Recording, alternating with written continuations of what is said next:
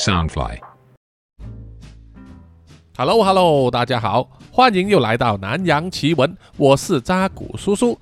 南洋奇闻是由 Soundfly 声音新翅膀监制，全球发行。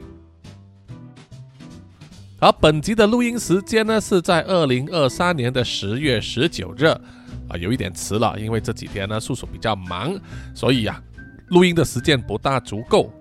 那么这集上线的时间呢，也会在二零二三年的十月二十三日星期一，就离这个十月二十五日啊，南洋奇闻这个 Podcast 节目呢上线三周年啊的日子啊，只差两天。在此呢，也是非常感谢所有的听众啊，不管你是啊新来的，或者是从最初就开始听，或者呢就是中途入坑，到现在已经追完三百集 啊，或者还在努力之中的朋友，叔叔在此呢非常感谢大家。如果不是有大家的支持的话，叔叔都不知道啊，我居然可以做 podcast 啊。然后脑中呢，整天想一些有的没的、古灵精怪的那些点子呢，啊，变成故事之后，居然有人会喜欢听，啊，现在才发觉呢，啊，同号啊同温层的人有这么多，啊，所以说呢，世界真奇妙哈。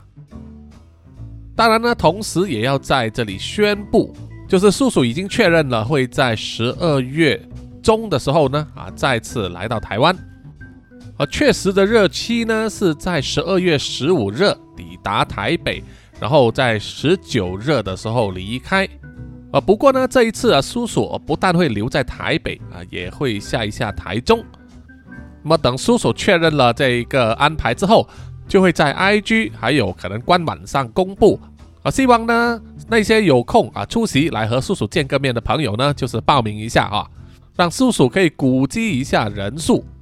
也欢迎大家呢，建议一下在呃台中还有台南呢啊附近可以适合见面的地点啊，叔叔应该呢就是会在火车站或者是高铁站附近吧哈，住也是想住那里啊，因为希望那边附近有商圈啊，方便吃喝住宿，然后再离开这样子啊，因为叔叔记得去年哦，叔叔来到台北的时候啊，因为收到啊这个萧逸的邀请。去参加星战光剑的聚会啊，还认识到马可多。那么那一次，叔叔呢，就是从台北车站啊坐火车下去，那边应该是饶河夜市附近吧。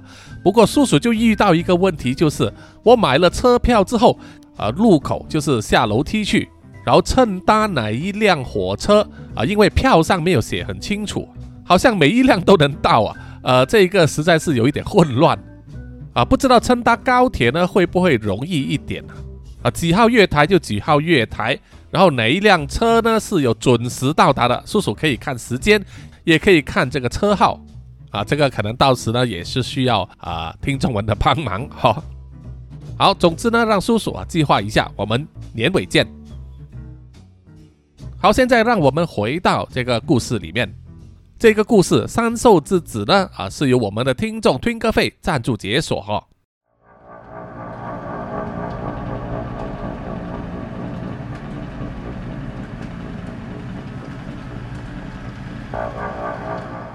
上一集大概是说到这个天照和飞蛾呢，就去了越南白马自然公园那里啊度假远足散散心，在因缘巧合之下碰到了一只毛茸茸、脏兮兮的小动物啊。那只小动物就带领他们呢，去见到了一个受伤、被石头压着的巨兽，好像是狼一样。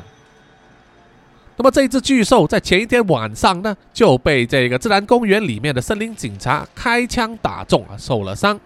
天照和飞蛾遇见这只巨兽之后，就想给它治伤，于是啊，就回去了自然公园山脚下的这个办公室那里呀，啊，小卖部买了很多药品。然后要赶回去山腰那里啊，给那只巨兽止血。不过也是在这个同一时间呢，他们的一举一动啊，引起了森林警察的警长张怀清，也就是张警长呢，注意到了，然后产生怀疑，觉得这两名来登山的旅客呢啊，有一点不妥。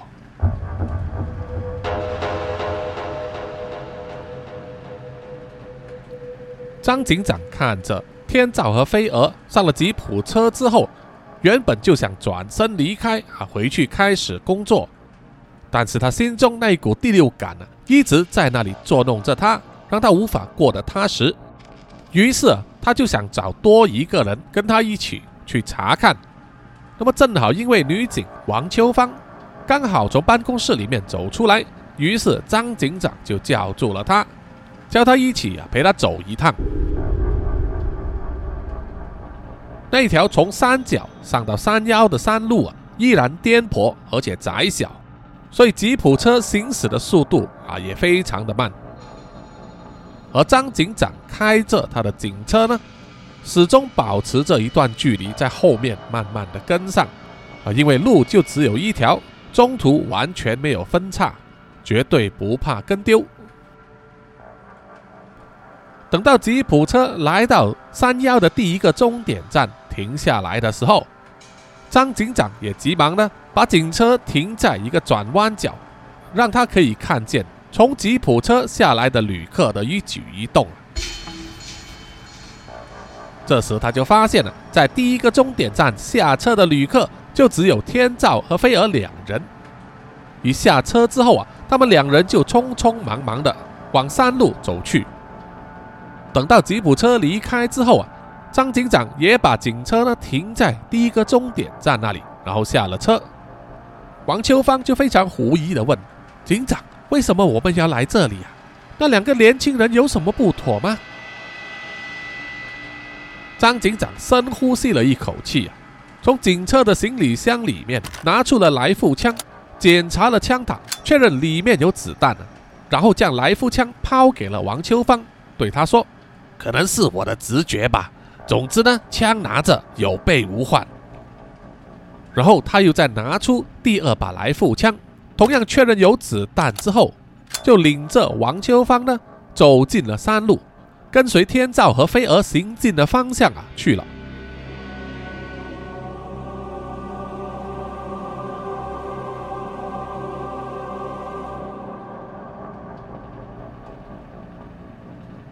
走了几分钟之后啊。张警长突然停下脚步，因为天照和飞蛾的鞋子印记啊消失了。他查看了一下山路地面的痕迹，再查看周围的泥土。啊，由于张警长呢在这个自然公园里面已经服务了啊超过二十年，对于在森林里面怎么样搜索和追踪啊任何生物的足迹呢，他有丰富的经验呢，因此很快就可以断定天照和飞蛾。是在这里啊，离开了山路，走进了森林里面。于是他又领着王秋芳呢，往那个方向追去。走了十几步之后啊，张警长就发现了，在一些树干上有留下用黄色粉笔画出的记号，那个正是天照留下来的，是他当时离开了巨兽之后，要跑去第一个终点站呢，特地留下来的记号。方便他们拿了药品之后啊，可以循着原途返回。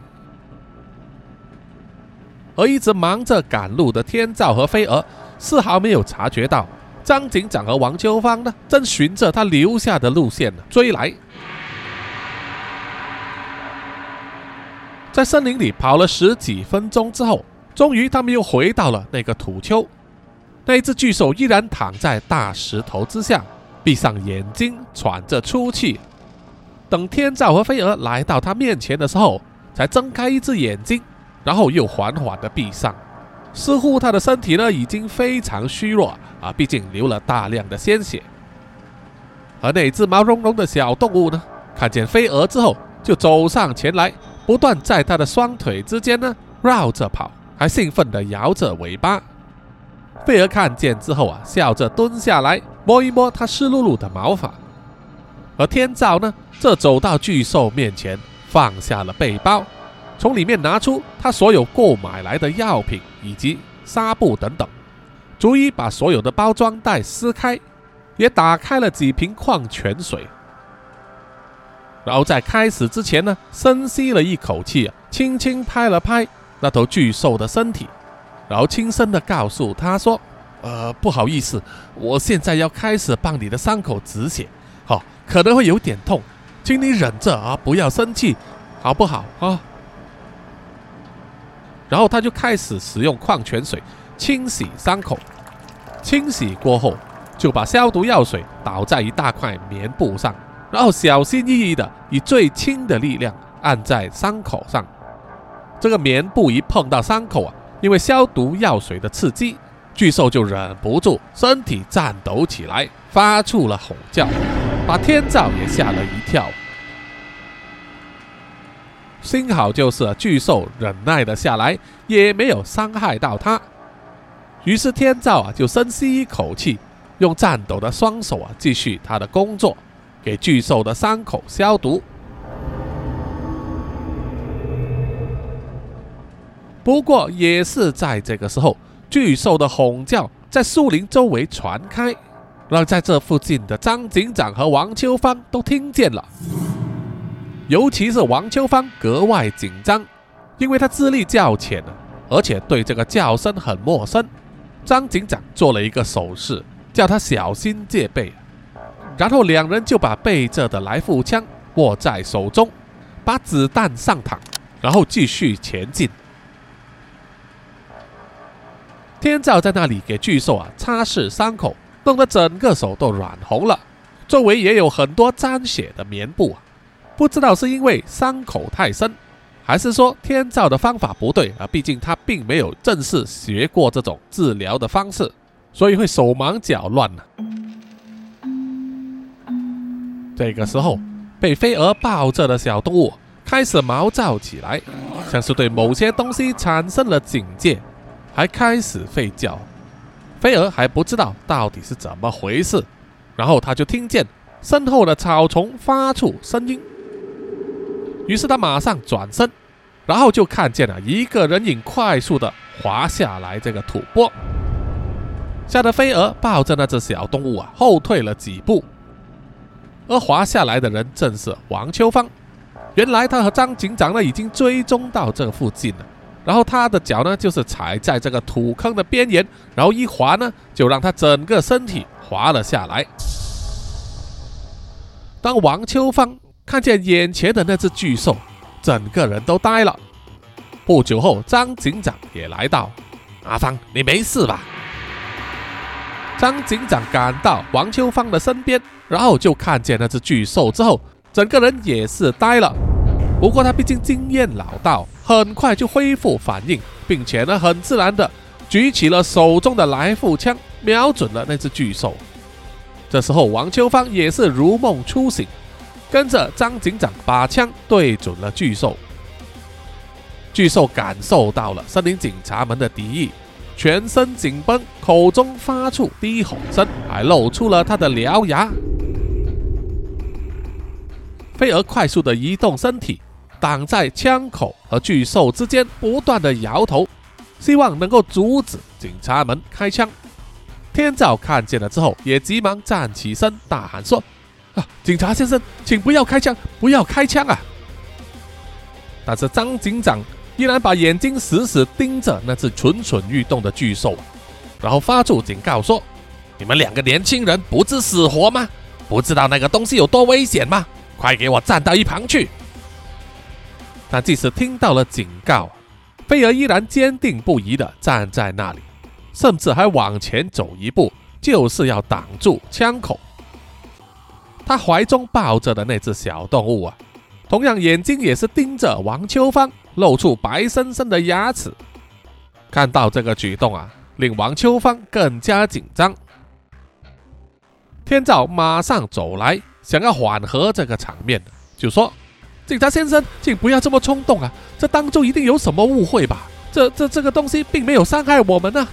我们看他受了伤，想要帮助他而已。”天照一面说，一面往张警长走去。没想到张警长的反应是一脚踹在天照的肚子上，痛得天照在地上打滚。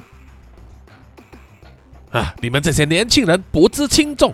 阿芳，把他铐起来！张警长向王秋芳下令。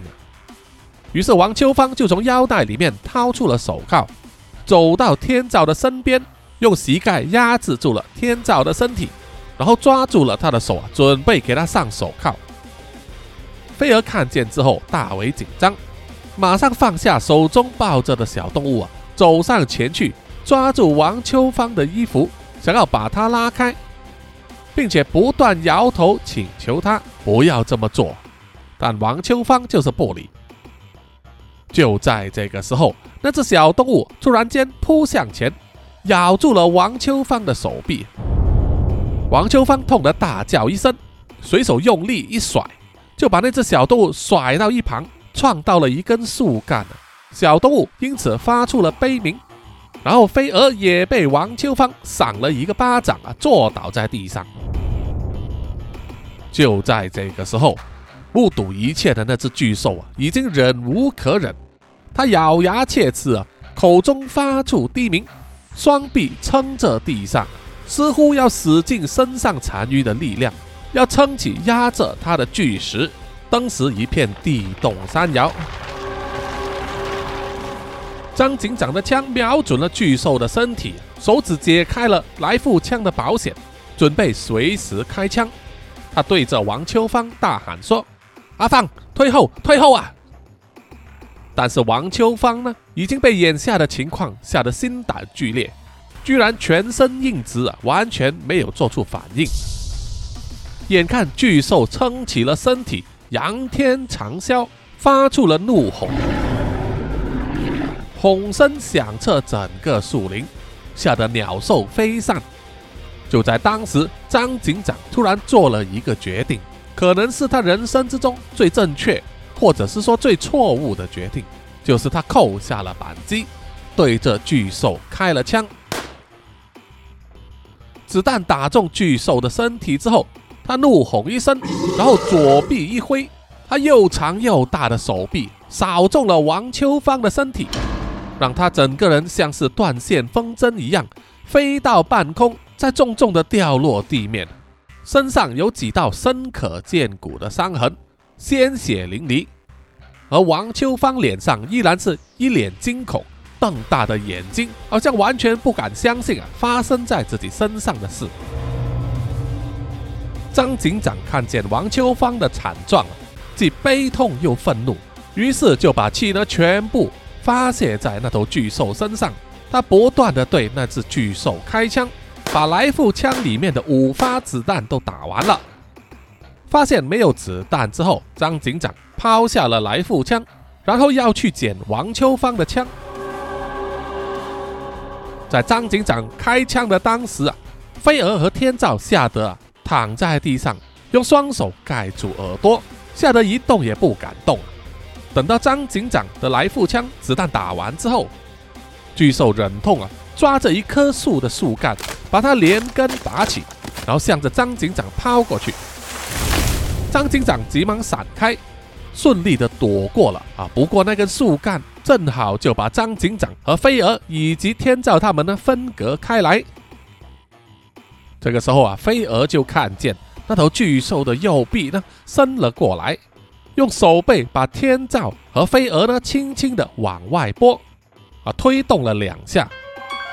飞蛾望向那头巨兽啊，只见他的眼睛虽然流出血来，但是依然呢可以用眼神告诉飞蛾，是叫他呢带着那头小动物啊离开现场。于是飞蛾呢马上拉起天照，爬起身，再抱起那头躺着的小动物啊，逃进森林里去。也在这个时候啊，伏在地上的张警长。不断的摸索着，终于给他摸到王秋芳遗落在地上的来复枪。于是他捡起枪支，打开了保险，枪口对准了那只巨兽的血盆大口，然后不断的按下扳机。在飞蛾抱着那只小动物和天照不断的在森林里面逃跑的时候，他们听见身后响起了五声枪响。然后一切就恢复了平静，但是啊，就像是一滴雨水滴落平静的湖面之后，就会产生一个又一个的涟漪，涟漪随之扩散了，再也无法恢复平静的湖面了。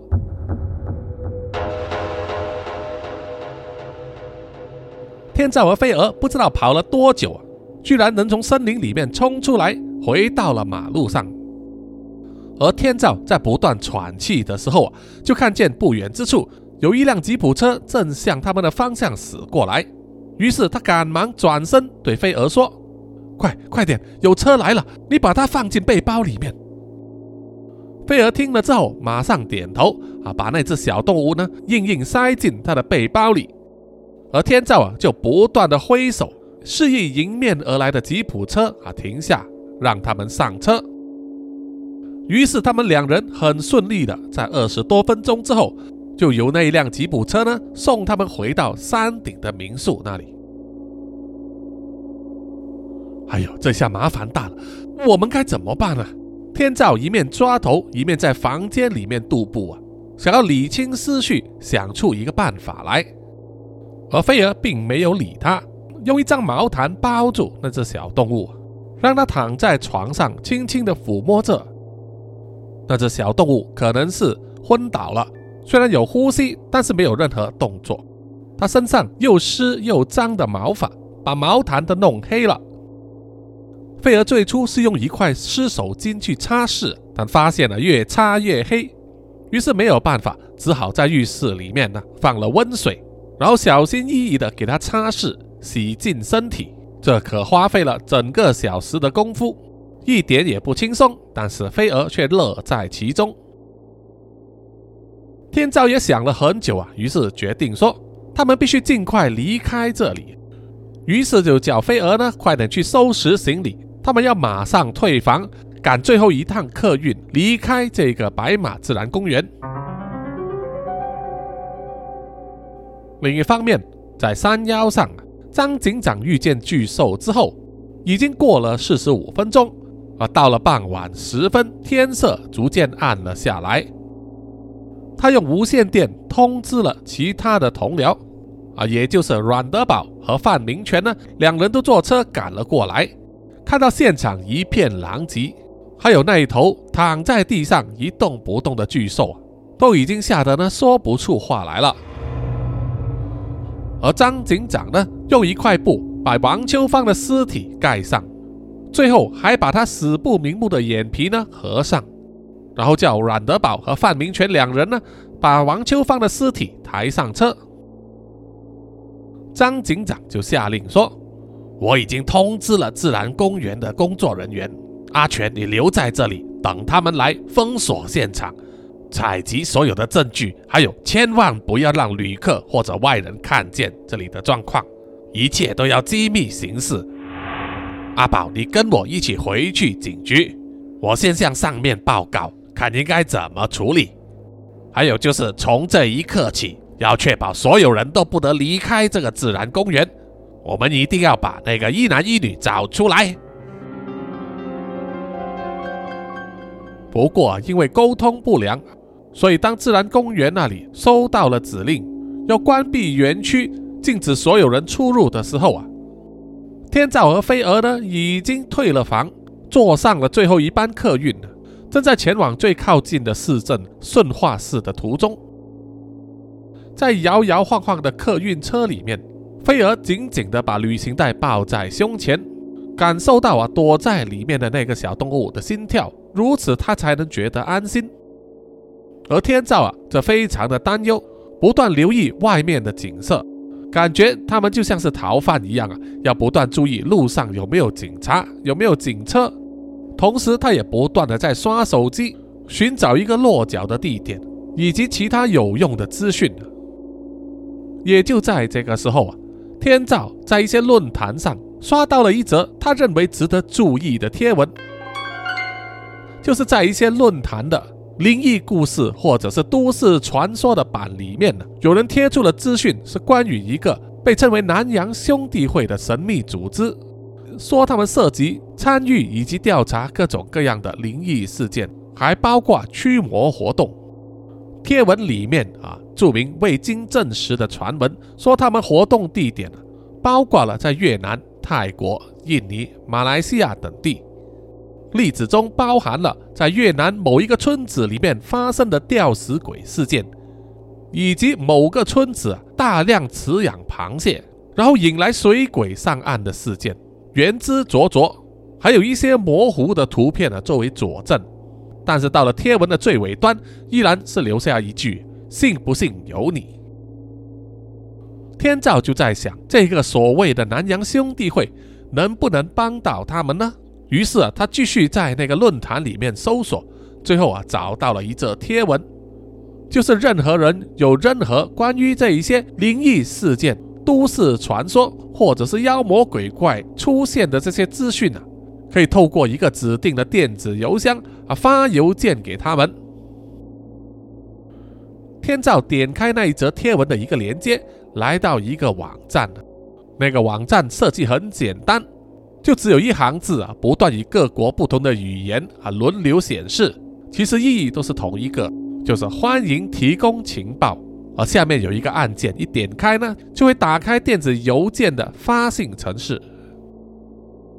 天照想了想啊，就在上面的标题上写了简短的几个字，就是我们在白马自然公园看见了怪物。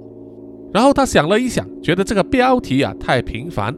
如果邮件太多的话，可能无法引起注意啊。于是他就把前面修改了一下，加了一个“救命”两个字。但这时他又改变主意了，突然觉得说这样子发了这个邮件给不知名的组织，也不知道对方的来历，不知道是不是真的能够帮到他们。于是想着想着，天照又放弃了发信，就直接把那个网页关闭了。只不过他并不知道。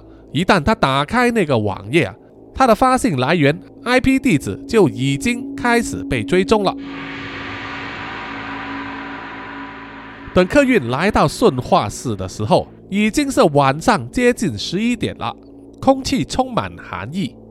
天照就订了一家最靠近的三星级精品饭店，为了方便照应，他们住在同一间房啊，然后分开两张床位。虽然入住饭店的时候已经很累啊，但飞蛾更加关心的是他背包里面的小动物啊，生怕他饿着了或者是冷着了。用毛巾包着的时候啊，他依然在熟睡着。于是飞蛾呢就把他抱上床，用被子给他盖上，然后自己睡在一旁，轻轻抚摸他的毛发。而天照啊，虽然很累，但是却没有睡意，因为他要担心的事情太多了。所以就干脆泡了一杯咖啡，喝了之后就坐在那里，不断的上网寻找资料，就那样子刷呀刷呀刷的手机，一直刷到凌晨两三点的时候啊，他也因为眼睛太过疲累，也不知不觉的睡着了。等到清晨五六点的时候啊，原本躺在床上睡着的飞蛾，忽然间觉得一阵寒意啊。模模糊糊的醒来，发现身上盖着的被子有大部分被拉走了。于是他转过头去看，原本躺在他身旁的那一只小动物，在被里面呢，体积居然变得很大，而且还扯掉了他大部分的被单。这把飞蛾呢，吓得啊，从床上跌下来，坐倒在地上，连天照也被惊醒了。发生什么事？发生什么事啊？天照朦胧的抓起了眼镜戴上，然后看见满脸惊讶的飞蛾坐在床边，一手指着他原本躺着的床位啊，整张被子卷成一大坨，明明只过了一夜，怎么会有如此大的变化呢？天照急忙把飞蛾拉开，站到房间的角落，然后仔细的观察，发现那张被啊有在缓缓的上下移动。像是在呼吸，于是他们两人呢就深吸一口气，慢慢的靠近，然后小心翼翼的抓住了被子，慢慢的揭开，然后他们才发现，在被子里面有很多脱落的毛发掉了出来，然后就是一个身材高大的年轻男子蜷缩在里面，沉沉的睡着。